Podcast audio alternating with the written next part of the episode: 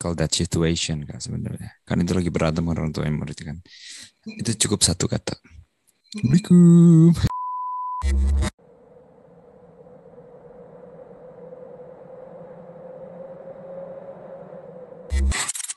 Oke, selamat malam teman-teman. Kembali lagi bersama Sleep Not Podcast, yaitu orang yang tidak tidur. Ya, ini udah seperti biasa mendekati jam-jam makhluk halus keluar, jam 1:30 pagi. Iya, tapi kita kedatangan bidadari cantik. Nah, oke, jadi ini episode keberapa nih ceritanya nih? Sejauh yang gue ingat ya episode yang kelima ya, atau 4 ya gitu ya. Keempat ya, gue salah men hitungnya, goblok. Oke, jadi kita udah datengin narasumber yang sesuai dengan topik yang pengen kita bahas kali ini nih Pak ya, sesuai dengan background kita. Yoi ini apa ini ya? Salah satu ini piano elektrik bukan jadi ini gini, ini sesuai dengan topik kita kali ini, yaitu kenapa orang Indonesia awareness-nya sangat sedikit terhadap musik. Nah, kalau ngomongin cuma berdua doang kan kurang afdol nih, kayaknya kita butuh orang yang berkecimpung di musik kan, ya kan. Yup. Apalagi musik klasik nih, pengajar juga nih, bikin sekolah musik juga gitu. Jadi sebenarnya panggilannya Ibu Beatrix Enggar Titianing Tias, tapi kita manggil Kak. Enggar. Halo, apa kabar? Halo. Okay. Halo Kak Putu, Kak Angga. Maaf ya, kita ajak begadang ya. Ini musisi pagi, kita ajak malam ngobrolnya. Oke. Kebetulan udah doping tadi, tenang aja. Jadi Kak Enggar lagi sibuk apa? Biasalah. Lagi sibuk apa ya? Ya kegiatan utama sih tetap ya ngajar, biasa. Terus kadang-kadang kalau moodnya lagi oke, lagi dapet ide ya nulis lagu kayak gitu sih. Oh iya, belum disebutin. Selebihnya. By the way, ya si kakak ini nih apa? Juga udah rilis lagu Pak, rilis single loh di Spotify. Jadi nanti teman-teman kalau ada yang mau kepoin ininya, sosmednya atau Spotify-nya, nanti kita cantumkan di deskripsi kita kali ini. Cuma mungkin mau dijelaskan secara singkat single tentang. Yoi, boleh. Gimana tuh? Kok bisa apa? Yang bikin lagu ya Put ya? Ya gimana tuh? Kok bisa jadi go internasional di Spotify, Apple Music, Tidal dan sebagainya. Keren banget. Kalau yang bikin lagu itu malah baru belajar ya. Maksudnya sering sih nulis lagu kayak gitu. Tapi biasanya kayak kalau dulu kan kayak kegiatan remaja gereja kayak gitu ya, ada lomba nulis lagu. Ngarap bareng teman-teman juga. Terus sering-sering nulis lagu buat sendiri sih. Maksudnya buat pokoknya ya nggak pernah dipublish secara serius lah. Tapi kemarin itu kayaknya kok kalau dikerjainnya tanggung, sayang juga gitu. Akhirnya minta dibikinin aransemen orkesnya juga sama yang berpengalaman di bidangnya. Terus direkam yang beneran, sampai minta tolong ke Angga juga untuk mixing dan sebagainya. Oh, ternyata Anda. Iya, pelakunya. Saya produsernya. Ternyata Anda produsernya. Jadi tadi saya nanya itu. Ini saya sekarang ini sedang memarketingkan artis saya ini. Jadi sebenarnya tadi pas saya nanya itu sebenarnya secara tidak langsung memberikan Anda kesempatan untuk menyombongkan diri sebenarnya. Pada saat Anda nanya, itu cuma Anda yang tidak tahu sebenarnya. Judulnya Indonesia Negeriku. Itu ceritanya tentang apa ya? Rasa bangga, rasa cinta terhadap tanah air. Kayak gitulah. Wah, ini adalah sesuatu yang udah memudar dalam jati diri bangsa nih Pak. Ngomong-ngomong Indonesia Negeriku, bercerita tentang kecintaan terhadap Indonesia. Why gitu kan? Apakah memang lagi cinta-cintanya sama Indonesia atau tiba-tiba ngeliatin negara kita lagi terpecah atau idenya si kampret ini? Tentu tidak. Karena kalau saya jauh dari itu. Banget ini ya. Saya justru ya gimana Kak? Jadi ceritanya itu ditulisnya tahun kemarin ya, waktu 2020, waktu benar-benar ngerasain awal pandemi ya. Itu kan biasanya momen mulai Agustus awal itu kan rame ya. Ada yang pasang umbul-umbul lah, menghias sana-sini lah, ada kegiatan ini itulah. Dan itu tuh kayak apa ya? Aku orangnya emang dasarnya suka event ya. Yeah. Terus kalau ada preparing gitu tuh kayaknya tuh excited gitu. Nah, terus pas 2020 tuh kan Indonesia lagi awal-awal pandemi tuh kayak aduh bingung lah mau ngapain. Yeah, terus Natalan nggak ada, Idul Fitri nggak ada kabar, apalagi Agustusan begitu tuh kok kayaknya sepi banget sih gitu. Terus mana studio tutup. Kok jadi curhat ya. Wah, itu nanti kita bahas. Terus akhirnya pas piano ada di rumah kan karena dibawa pulang semua pianonya. Jadi terus ya udah deh main-main-main terus ini kok kayaknya oke nih. Nah, tiba-tiba ada rasa itu ya, maksudnya kayak kehilangan momen event itu loh, momen kebahagiaan. Kok sepi ya Agustusannya itu, nggak ada hiasan apa-apa, nggak ada semarak apa-apa jadinya. Terus ya menulis itu gitu. Awal mulanya sih dari situ. Terus akhirnya pelan-pelan digarap sedikit demi sedikit karena ya karena ada halangan ini itu. Sehingga terus baru di launching 2021 deh gitu. Keren sih. Dan itu mendapat respon yang positif. Jadi beliau nih merepost gitu testimoni-testimoni itu pada seneng karena ada lagu yang mengingatkan mereka untuk cinta tanah airnya gitu. Sampai ada yang bikinin kayak footage di YouTube gitu ya kayak kayak ada pemandangan-pemandangan itu disatuin gitu sampai jadi kayak unofficial video klip lah ibaratnya gitu. Itu keren banget sih. Kalau saya boro-boro Pak ada yang mau bikinin footage maksudnya gitu Pak. Ada yang menggunakan lagu itu ya. Maksudnya untuk apa menggunakan lagu itu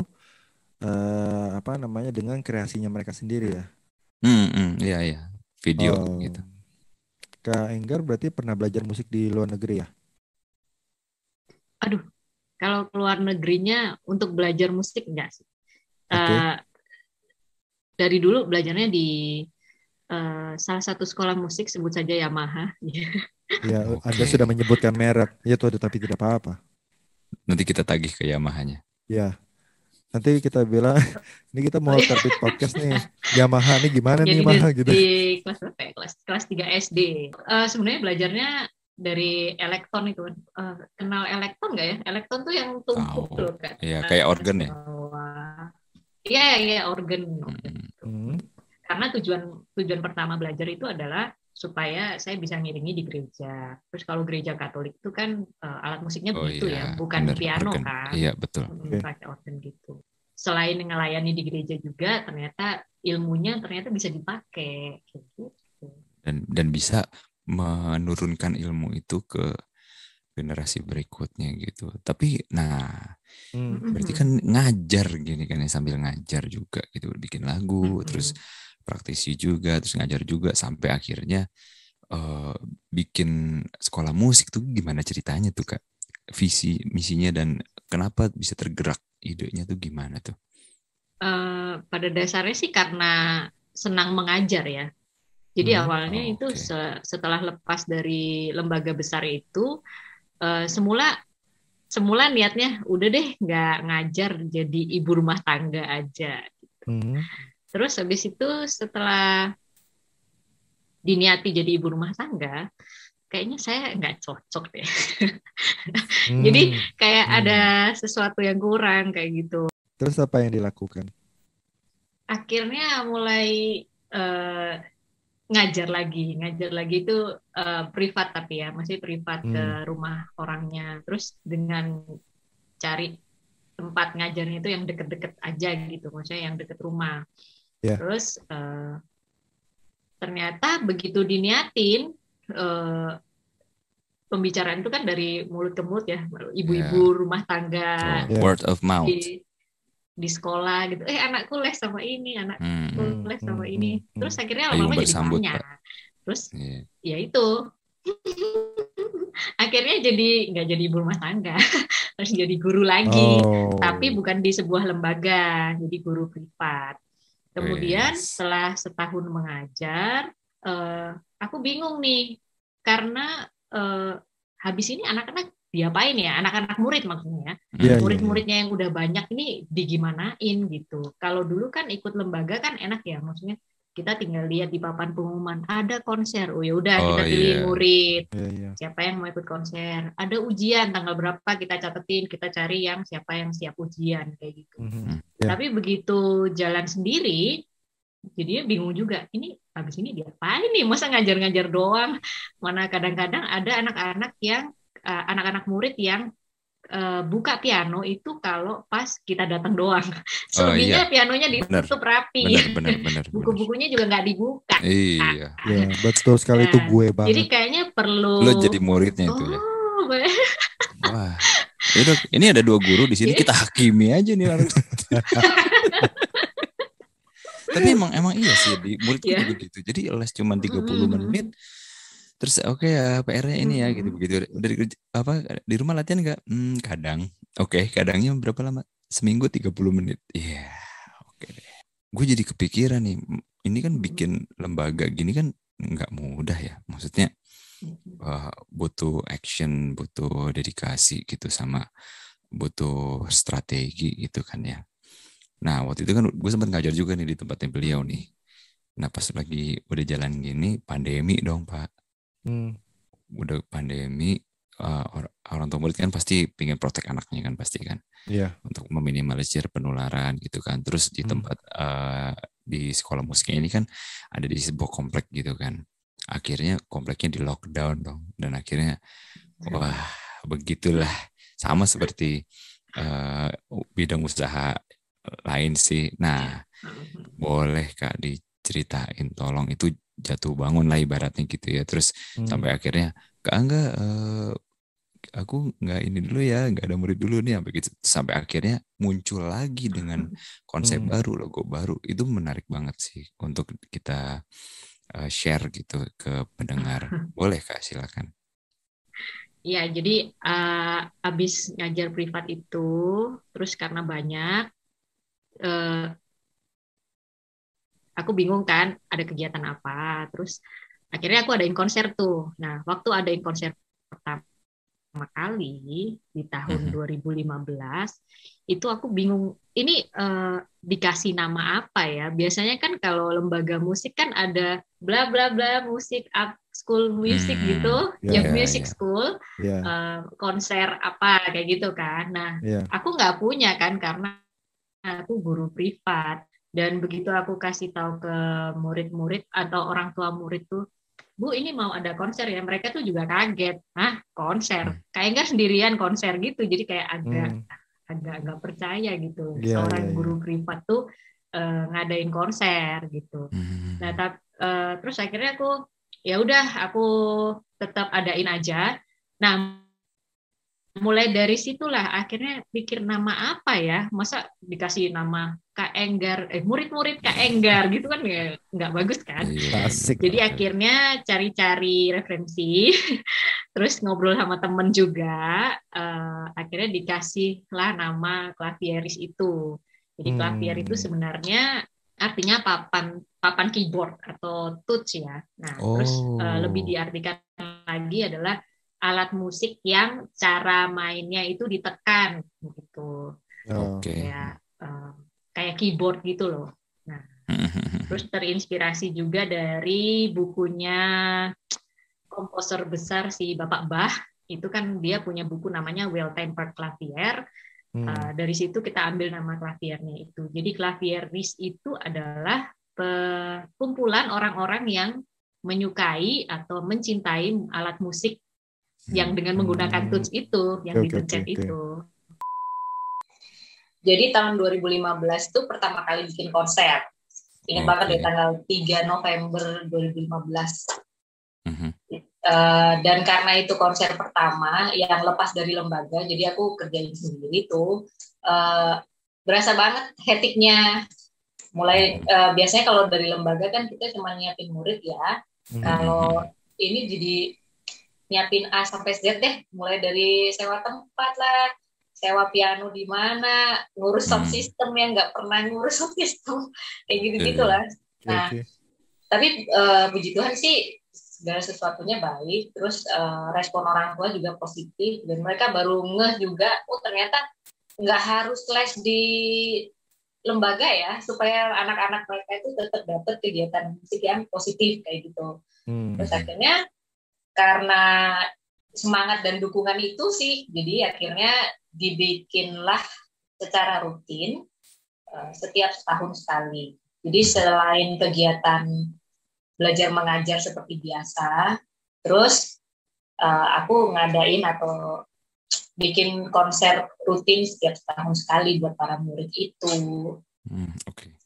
Yang pertama itu karena nggak punya pengalaman, jadi bikinnya di lobi gedung olahraga di Gremisata. Kemudian kedua, ketiga mulai ada peningkatan karena pengen yang lebih bagus, jadi kita ambil gedung konser di recital hall-nya Sintanada di Kelapa Gading.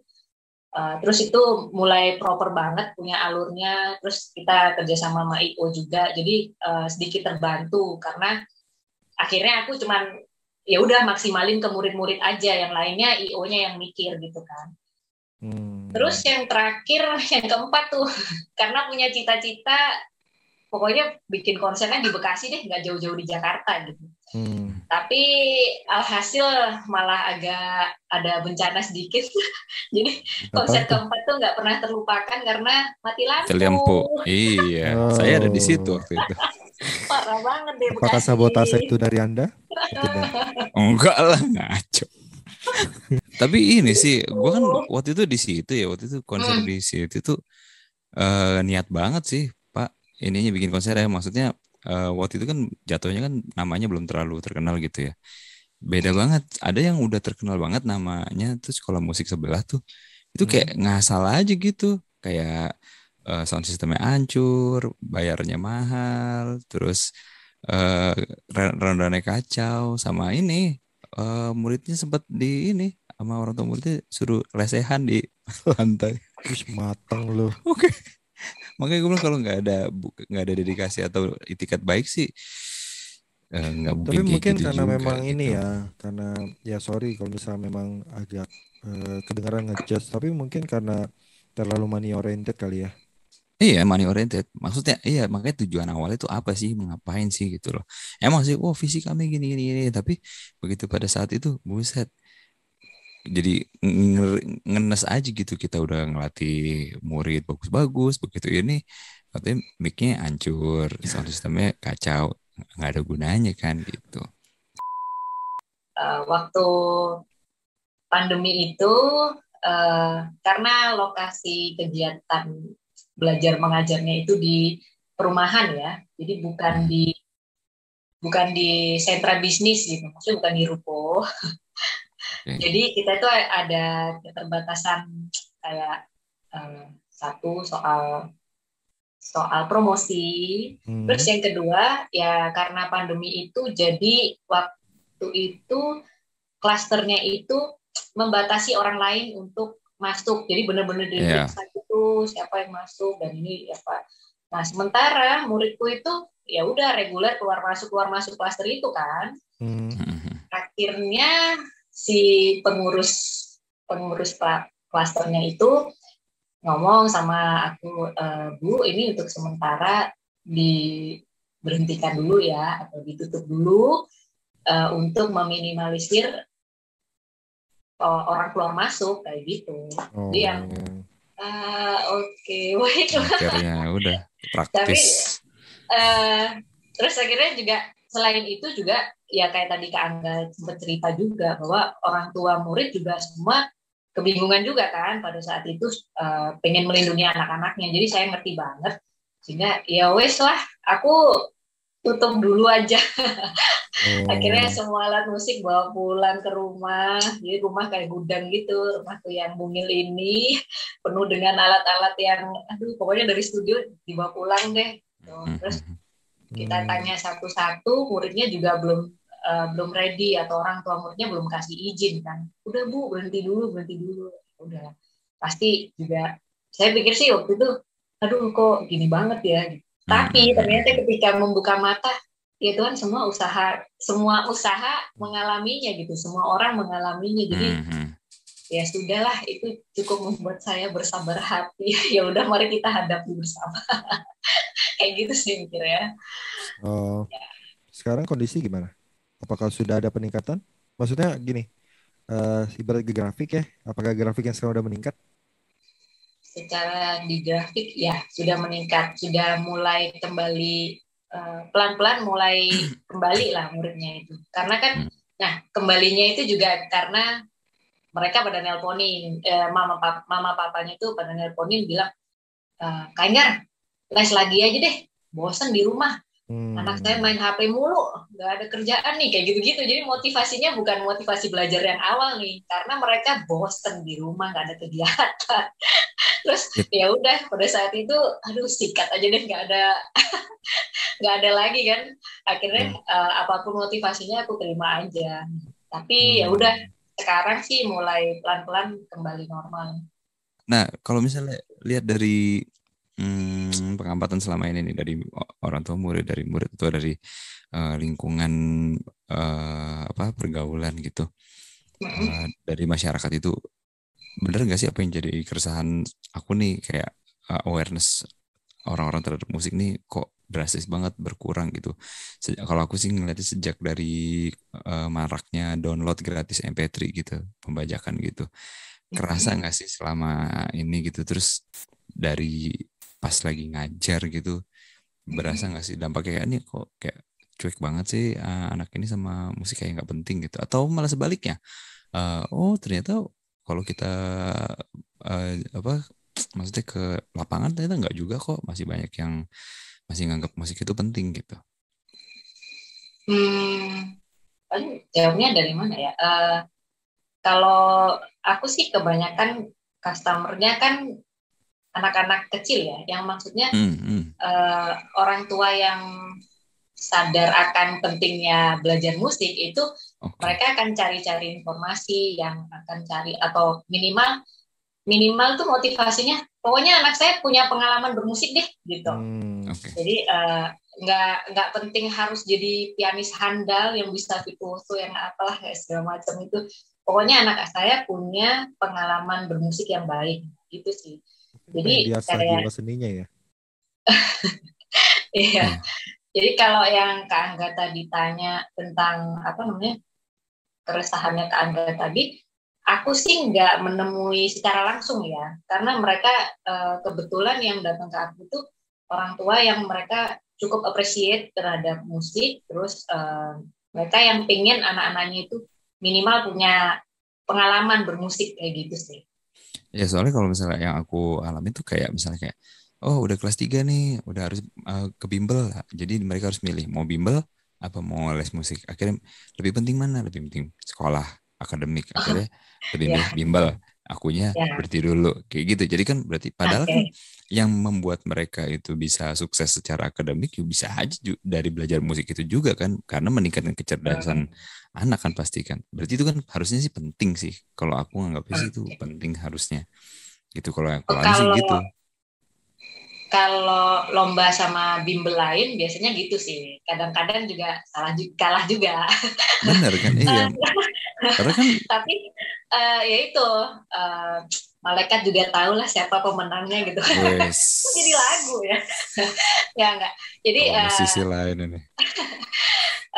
Kadang-kadang juga aku tarik ulur juga ya, maksudnya kayak kalau memang mereka yang biasanya kelas 6 gitu ya Kak ya, Kak ini berhenti dulu ya karena lagi mau bimbingan belajar gitu kan, atau kelas pokoknya yang mendekati ujian nasional. Terus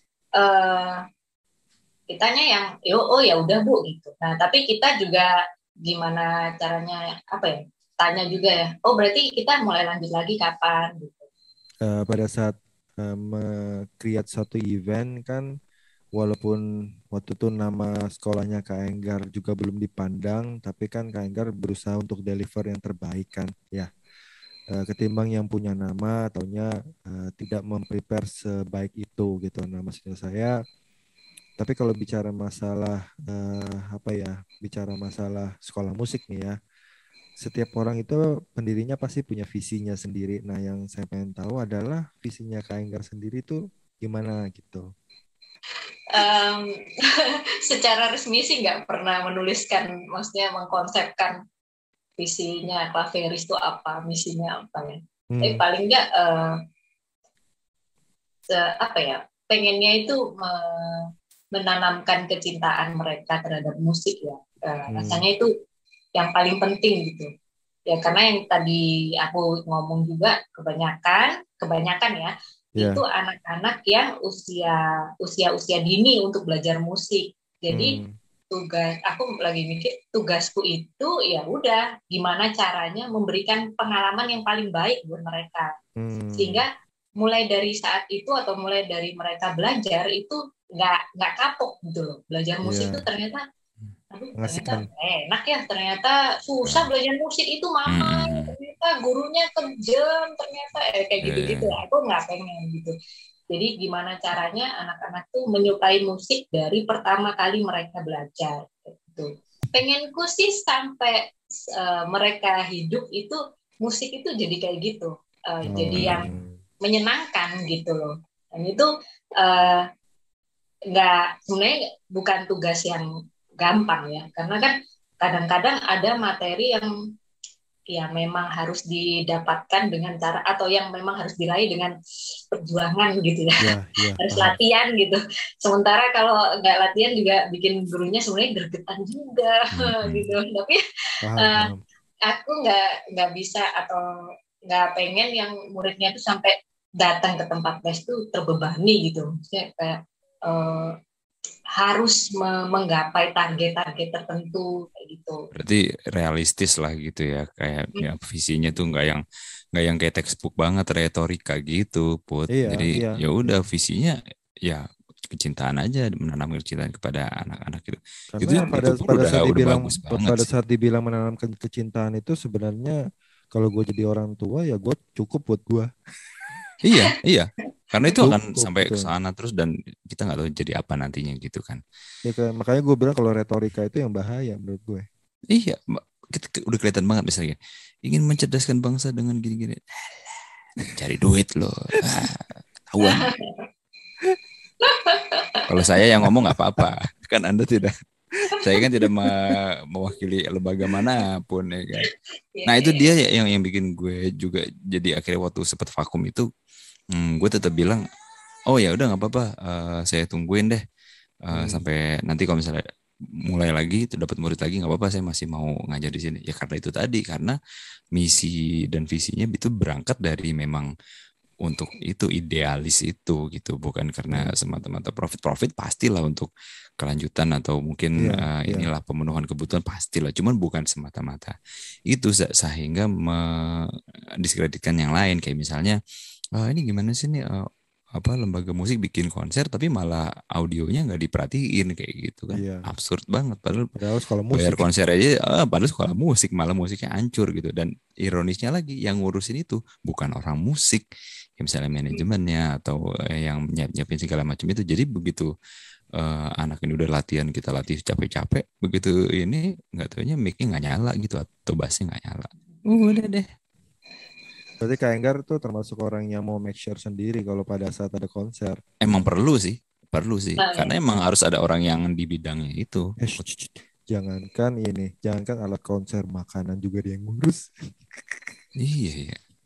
Iya loh. Bahkan sampai udah selesai nih. Udah selesai konser, padahal bukan lomba ya. Udah selesai konser tuh dikasih satu-satu piala, piagam. Gue malah gak kepikiran. Oh ya? Malah anak gue yang gak ikut konser dan bukan muridnya dia aja. Nih buat Senen nih di rumah gitu. Anak gue seneng banget kayak udah dapet prestasi apa gitu. Sampai sekarang masih disimpan-simpan juga. Kalau di tempat yang lain mah boro-boro.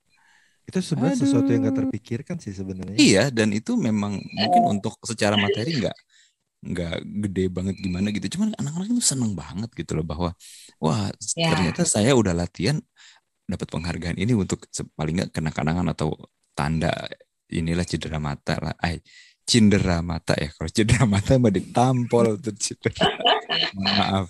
Sehingga ini itu akan teringat terus dan bikin mereka makin semangat juga sih gitu. Iya. Kalau misalkan kita ngomong ya alat musik ya kayak Enggar.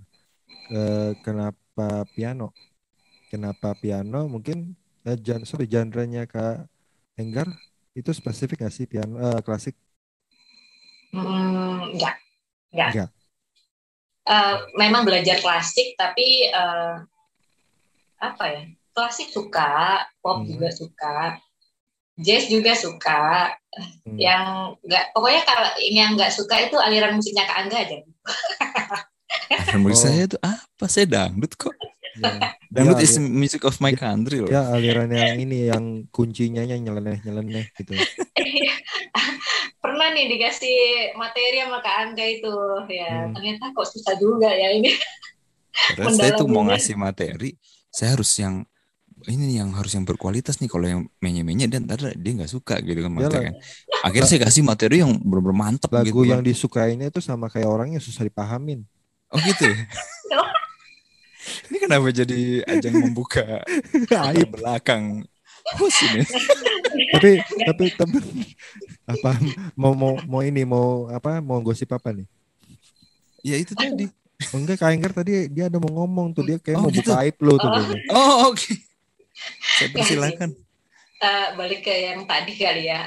Kalau spesifik musiknya kemana gitu sebenarnya enggak sih. Yang mungkin ke arah yang lebih isi listening kali kayak gitu. Oke, ya. Kalau bisa kita kerucutin kenapa pianonya? Kenapa? Kenapa piano instrumen? Kenapa piano itu awalnya ya tadi yang aku sempat cerita tadi sih. Pertama belajarnya emang karena motivasi ibuku dulu untuk bisa ngiringin gereja gitu. Jadi semula bukan belajar piano, malah belajar elektron itu, organ itu sih. Karena motivasinya untuk bisa ngiringi di gereja Katolik. Tapi kemudian ketika diterusin belajarnya, terus mau jadi guru, itu ternyata harus bisa dua. Harus bisa elektron sama harus bisa piano gitu. Terusnya ya udah deh akhirnya belajar piano dan kesininya ternyata elektron itu lebih nggak favorit gitu lah, nggak banyak orang tahu apaan elektron. Orang taunya Bu saya mau les piano gitu, nggak ada orang les mau les elektron tuh jarang banget gitu. Tapi kalau misalkan di sekolah musiknya sekarang kurikulumnya alat musiknya piano saja kah atau? Sementara ini yang tersedia adalah piano dan keyboard, tapi itu pun cenderungnya lebih banyak orang belajar piano. Artinya ke sekolah musik itu belajar piano gitu. Bahwa alat musik yang paling mudah untuk dipelajari anak-anak adalah ya piano itu. Gitu. Terus dan awal belajarnya piano itu kadang-kadang nih kalau orang tua yang belum ngerti gitu ya. Begitu anaknya les itu nggak langsung main do re mi fa sol loh, mereka masih yang motorik besar yang harus pukul pakai tangan lah, yang pianonya cuman kayak gitu cuman ya. Jadi ada beberapa komplainan orang tua tuh yang kayak gini, Kak Enggar ini perasaan udah 2 minggu 3 minggu tuh anak saya nggak ada lagu apa ya. Oke. Jadi 2 minggu anak saya masih belajar mukul. Nah itu karena mereka kan diminta untuk mengeksplor dulu kan iya, pasti. Alat yang dia hadapi, terus bagaimana mereka harus belajar independensi jari dulu kayak gitu. Nah jadi ya alat musik yang balik ke yang tadi, alat musik yang paling mudah untuk dipelajari itu katanya adalah piano dan menurut teman-teman yang belajar serius tentang musik, akhirnya maksudnya kayak kuliah musik gitu ya. Kalau yang mayornya atau ya kan mereka kalau masuk sekolah musik yang universitas itu ada mayor ada minor ya gitu. Kalau mayornya piano, minornya boleh pilih apa aja, mau vokal, mau biola, mau apa, bebas banget. Ya. Tapi kalau mayornya itu alat musik selain piano, misalnya biola, minornya kudu piano, nggak ada pilihan lain, gitu. Jadi memang yang apa ya, yang benar-benar paling mudah dipelajari untuk secara teori menjelaskan musik itu kayak interval lah segala macam itu adalah piano, katanya. Begitu katanya. Nah. Kak Enggar itu banyak mendapatkan referensi dari orang tua ya, maksudnya orang tua ke orang tua, orang tua ke orang tua gitu ya. Artinya referensi. Referensi itu kan tidak terjadi kalau tidak ada yang puas kan dengan pengajaran Kak Enggar kan? Oke. Ya. Abaikan suara bayi yang tadi. Iya. Aku sih mengamini itu ya, maksudnya bersyukur juga bahwa aku tuh bukan digosipin ya, maksudnya. Dibicarakan yang positif. Dibicarakan yang positif bahwa menjadi guru yang cukup kompeten, cukup baik untuk menanamkan pendidikan musik buat anak-anak. Karena kan tidak cuma sekedar menanamkan musik kan, tapi juga mesti mengerti anak-anaknya juga kan ya. Mengerti anak. Jadi kayak setiap kali yang mau daftar itu biasanya ada satu sesi khusus yang nggak langsung, yuk kita mulai pelajaran pertama. Kamu udah pernah belajar belum kayak gitu? Sebelum itu ada sesi pendahuluan, misalnya saya harus ngomong dulu sama mamanya. Ya pasti sih setiap les juga kayak gitu ya. Tapi terus selain ngobrol sama mamanya, anak ini biasanya kayak gimana, jadwalnya apa, terus kesukaannya apa. Saya ngobrol juga sama anaknya, kayak gitu. Jadi nggak langsung pelajaran deh. Ada beberapa anak-anak ya kayak gini nih. Supaya kadang-kadang mereka takut kan memasuki ruang kelas baru, ini nggak kenal bu gurunya siapa, nggak ya kayak gitulah. Terus atau misalnya pas saat itu saya moodnya lagi nggak bagus juga, mungkin mukanya nggak enak buat anak-anak itu. Saya sih sarankan ke orang tua murid hari pertama belajar itu bawa mainan deh gitu. Jadi yang membuat mereka tuh kayak ya udah boleh ada kayak sedikit bahan obrolan gitu, kayak begini, kamu belinya di mana, ini lucu banget apa yang kayak gitu lah. Benar-benar. Nah, ada nggak pengalaman ngajar yang lucu tapi kan pasti beda dong ngajar anak-anak sama ngajar contohnya kayak bapak-bapak gitu, kayak bapak-bapak ini pasti kan beda kan. Ada nggak sih mesti kayak yang pengalamannya jadi malah jadi lucu gitu loh. Boleh di-share di sini enggak apa-apa. Mungkin ada orang tua murid yang nonton udah ketawa aja tuh udah keingetan tuh kayaknya. Makanya. Boleh Kak, silakan Kak. Paling yang pertama ini ada beberapa pengalaman ya yang keinget banget sampai sekarang ya. Yang pertama itu yang sebenarnya anaknya udah enggak malas banget deh ketemu saya tuh udah malas gitu. Okay. Jadi saya juga merasa waktu itu juga agak merasa aduh tidak berdaya nih, tidak diterima, aduh kalah nih sama anak-anak sih kayak gitu. Tapi mamanya tetap kekeh gimana caranya Kak Enggar terus ini deh pokoknya saya tetap anak saya lesin gitu. Terus ya udah hari itu aku datang ke rumahnya, dia nggak duduk di kursi pianonya, dia main Barbie di kamarnya. Terus ternyata di atas kursi pianonya itu ada surat, tulisannya adalah tulisannya pokoknya kita membayangkannya adalah tulisan anak SD baru belajar ya. Dia tulis, aku nggak mau ketemu sama kamu lagi gitu. Ngeri banget. It's a nightmare from a student. Oh my god. Aku tanya mamanya, mama tahu surat ini? Aduh sorry, aku nggak tahu nih gitu. Mamanya udah mau marahin itu anak kayak ini nggak sopan loh kayak gitu. Tapi aku bilang udah nggak apa-apa. Hari ini aku langsung bilang, hari ini gak usah dihitung les ya, saya mau main aja, main ke rumahnya. Terus, gak apa-apa kayaknya, gak apa-apa. Terus akhirnya saya masuk ke kamarnya, dia juga buang muka, kayak gitu. Terus aku cuma bilang, aku mau main derby bareng dong, boleh gak? Kayak gitu. Jadi hari itu adalah, aku datang ke rumahnya, gak les, gak ngajar, aku main derby bareng dia, terus Akhirnya saat dia mulai cerita tentang derbynya, aku kan, kamu kenapa nggak mau ketemu aku lagi? Dia bilang, aku tuh nggak suka main piano, gitu. Tapi mama aku suruh. Gitu. Okay. Terus, oh ya udah. Terus aku gimana caranya supaya anak ini nggak lepas kan? Jadi aku akan bilang, kalau aku ambil sikap yang ya udah kamu ngomong aja sama mama kalau kamu nggak suka, gitu kan ya udah kelar gitu. Tapi aduh gimana caranya? Terus akhirnya aku mikir ke, aku bilang ke anak ya, tapi aku masih pengen ketemu kamu, boleh nggak gitu? Terus dia langsung, ya udah besok datang lagi ya katanya. Kayak anak-anaknya. Tricky banget. Gitulah kudu pinter-pinter Pak. Tapi akhirnya dia mau nggak belajar? Akhirnya mau belajar, tapi memang kadang-kadang ada anak-anak yang wataknya keras kan. Jadi kayak yang waktu belajar memang marah-marah lah, yang tendang-tendang lah, yang bukunya dilempar lah, ada lah kayak gitu. Jadi ya udah, tapi asal selama dia pas les juga akhirnya mau gitu. Biarpun dengan kayak marah-marah gitu, aku tetap mau gitu. Tapi terus, anak kayak ya gimana terus? Terus ada cerita yang kedua nih. Ini maaf agak panjang. Ya nggak apa-apa. Kita masih punya waktu sendirian kok. Nggak apa-apa. Karena aku ngajarnya kan ke rumah-rumah kan. Jadi salah satu pengalaman tuh waktu aku ngajar ke rumahnya, kita udah janjian konfirmasi oke. Ternyata di rumahnya papa mamanya lagi berantem. Dan itu yang agak kenceng gitu. Terus anaknya udah agak gede, maksudnya kayak SD gitu yang bisa ngomong, aduh sorry kak. Terus aku bilang udah nggak apa-apa gitu. Terus aku cuma tanya sama dia, kamu nyaman nggak buat les? Udah nih nggak apa-apa daripada tambah dimarahin katanya gitu. Terus ya udah aku pertama iyain aja untuk les gitu. Tapi itu bapak dan ibu, aduh berantemnya tambah kenceng. Jadi akhirnya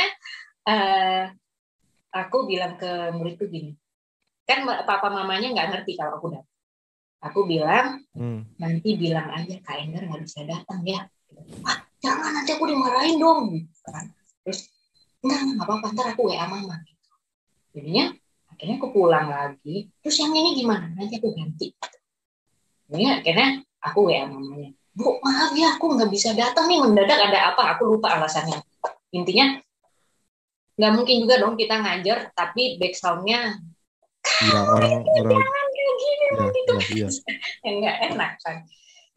Jadi kalau aku menetapkan yang ya sebenarnya kalau dipikir rugi materi rugi waktu banget. Tapi ya wes lah gitu itu. Ya, aku anggap dedikasi lah. Yang penting kita itu tetap berjalan nyaman bareng-bareng kayak gitu. Sebenarnya ada cara lain kalau misalnya untuk tackle that situation Kak sebenarnya. Kan itu lagi berantem orang tua murid kan. Itu cukup satu kata. Assalamualaikum. Pasti langsung loh. Aduh kaget. Langsung pada bubar. Ayo silakan. Ada dia tuh. Iya gitu kan. Pendekatan alternatif itu bisa juga seperti itu. Nah, nggak mungkin dong ada tamu nih, nggak saya nggak peduli tetap ribut kan nggak mungkin. Tapi gue suka maksudnya gini, yang cerita murid yang pertama yang dia bilang aku nggak mau ketemu kamu ya. Aku nggak mau ketemu kamu lagi. Kalau misalkan dia udah solid sama Kak Enggar, kalau ada guru baru mati tuh guru barunya tau nggak? Iya. Itu dia ada murid gue yang kayak gitu ada juga. Tingkat solidaritasnya tuh tinggi tau nggak? Nanti tiba-tiba di piano udah bukan kertas pisau. Jadi ada tuh murid gue kayak gitu tuh. Gimana?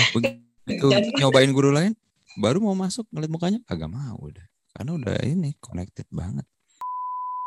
Apa sih yang belum dicapai gitu? Sama mungkin nanti mau bikin apa gitu? Atau mungkin ada harapan atau apa gitu mungkin?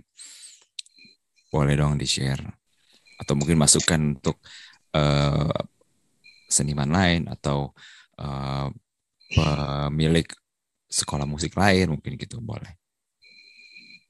Paling harapan aja kali ya. Kalau cita-cita pasti semua orang juga punya kan, harapan pasti semua orang punya. Tapi kalau buat masukan buat sekolah musik lain kayaknya enggak deh bang, saya keep aja deh biar saya tetap berjaya. Ya mungkin mau menyemangati di masa pandemi ini, ayo jangan sampai tutup, gunakan kuras tabunganmu.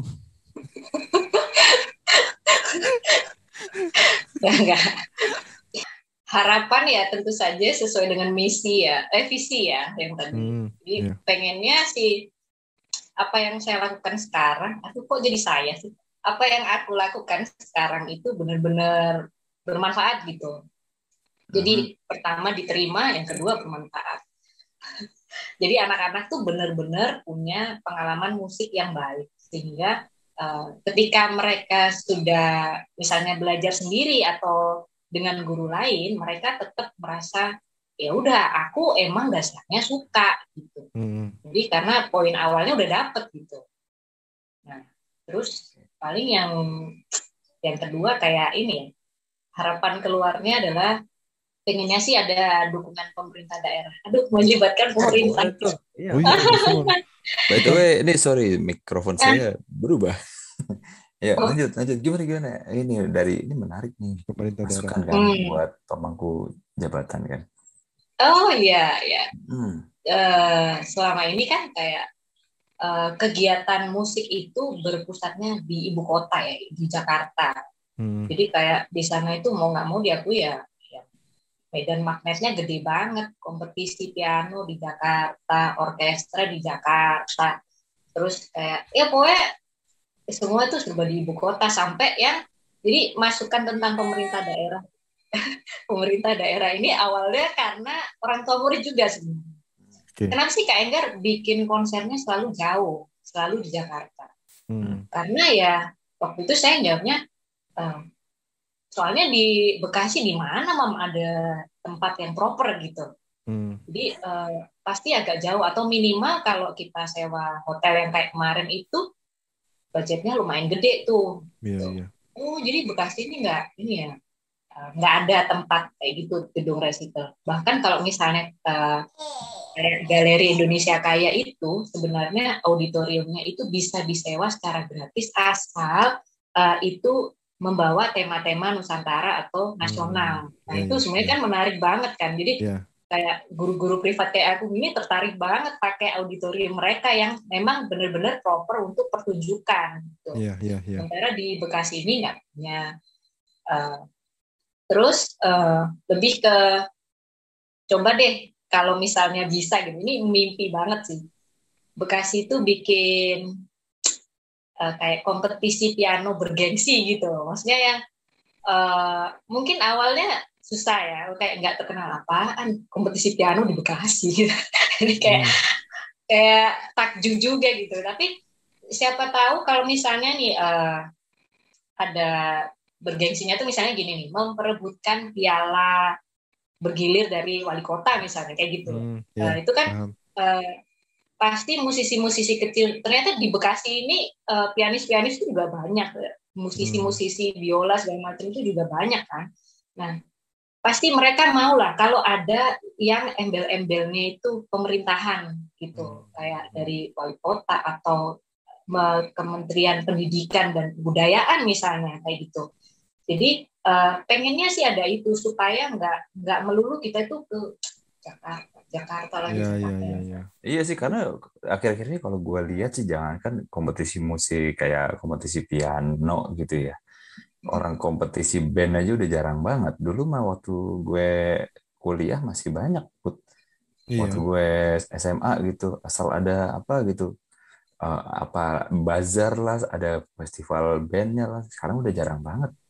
Ya artinya kan sebenarnya kan kalau yang Kak Enggar bicarakan kan kalau kita bicara Pemda ya, Pemda itu kan harus jadi selain fasilitator juga regulator yang baik juga sih ya, supaya supaya semuanya itu bisa berjalan dengan baik ya, artinya juga harus memberikan support. Tapi kalau terus terang kalau misalkan mungkin sekarang tidak dianggap penting ya, susah juga sih sebenarnya. Itu dia makanya awareness masyarakat ya termasuk ini yang di atas juga dulu menganggap bahwa ini Kita pasti semua pernah ngerasain yang namanya festival diadakan, jangankan kita ngomong levelnya yang daerah ya atau nasional, yang di level yang kita tempat sekolah aja itu udah diadakan kan sekarang mana tuh kelihatan. Dulu gue ini festival antar SMA Bekasi contoh gitu. Ada sekarang tahu. Jadi kan leveling kan Bekasi kali festival. Jadi kan ada Pak. Iya, jadi kan gimana sih TikTok? Sekarang tuh ini, sekarang tuh lebih penting TikTok daripada musisi beneran, Pak. Ada. Gua tahu gayanya. Ya, kaku kayak robot. Ini faktor usia kali. Jadi murid gue tuh ada yang sampai akhirnya berhenti les dan karena lebih menarik bikin konten TikTok dia, jadi sampai punya followers banyak, punya fans, punya famous itu apa? Popularitas dari TikTok itu. Akhirnya berhenti deh, padahal dia udah grade udah tinggi banget. Ya mungkin itu adalah perubahan zaman sih. Cuman karena, ya sayang aja. Karena ya itu apa? Dia sudah melihat duit di TikTok kali. Betul, iya. Secara cepat gitu kan, instan dalam 15 detik doang kan itu konten. Buat apa lu ngapalin scale? Mendingan gua ngapalin gerakan. Iya. Benar nggak? Ternyata bisa ya? Enggak juga. Enggak juga. Jadi Bapak Putu bisa, Bapak Angga bisa, saya nggak bisa. Oh, bisa hilang malunya kalau kita berdua. Tapi mungkin nanti ini buka kelas TikTok mungkin di ini musik ya. Enggak ada rencana. Jangan deh. Kita jangan menghapus orang-orang yang punya pemikiran yang kayak Kak Enggar untuk menjadi yang justru kita racunin.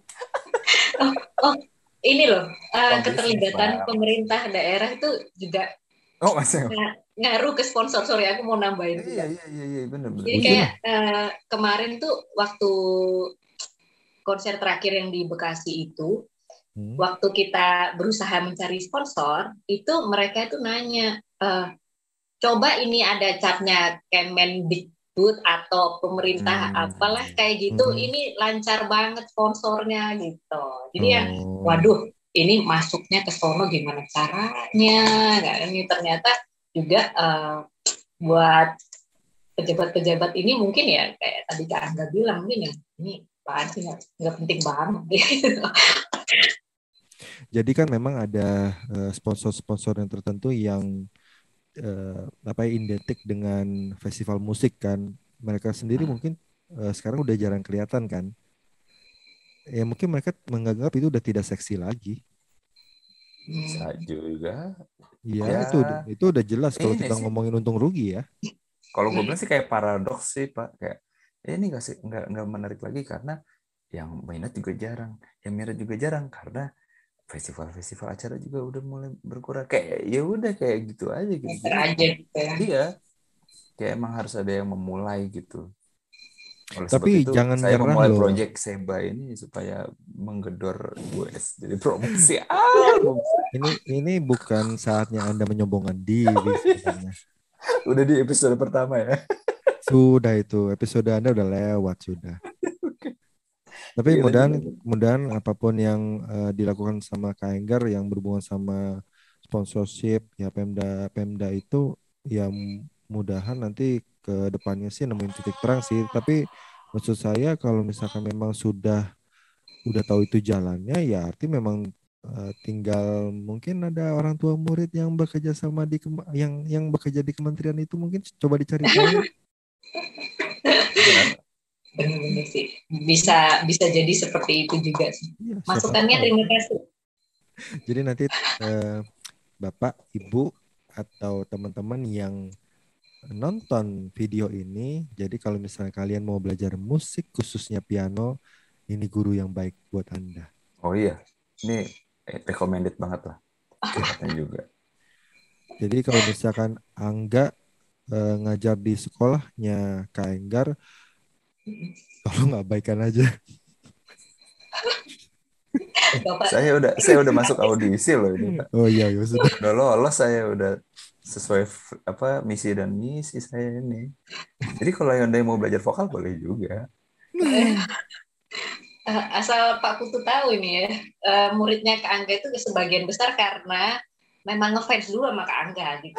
Jadi bukan yang mau belajar musik beneran gitu. Memang ngefans dulu sama Kak Angga gitu, baru belajar gitu. Tapi yang di situ ya tidak perlu diperpanjang lagi. Tapi yang mendatangkan ya salah satu yang mendatangkan banyak fans termasuk salah satu di antara saya sebenarnya. Sejak video klip How to Kill. Oh, yes.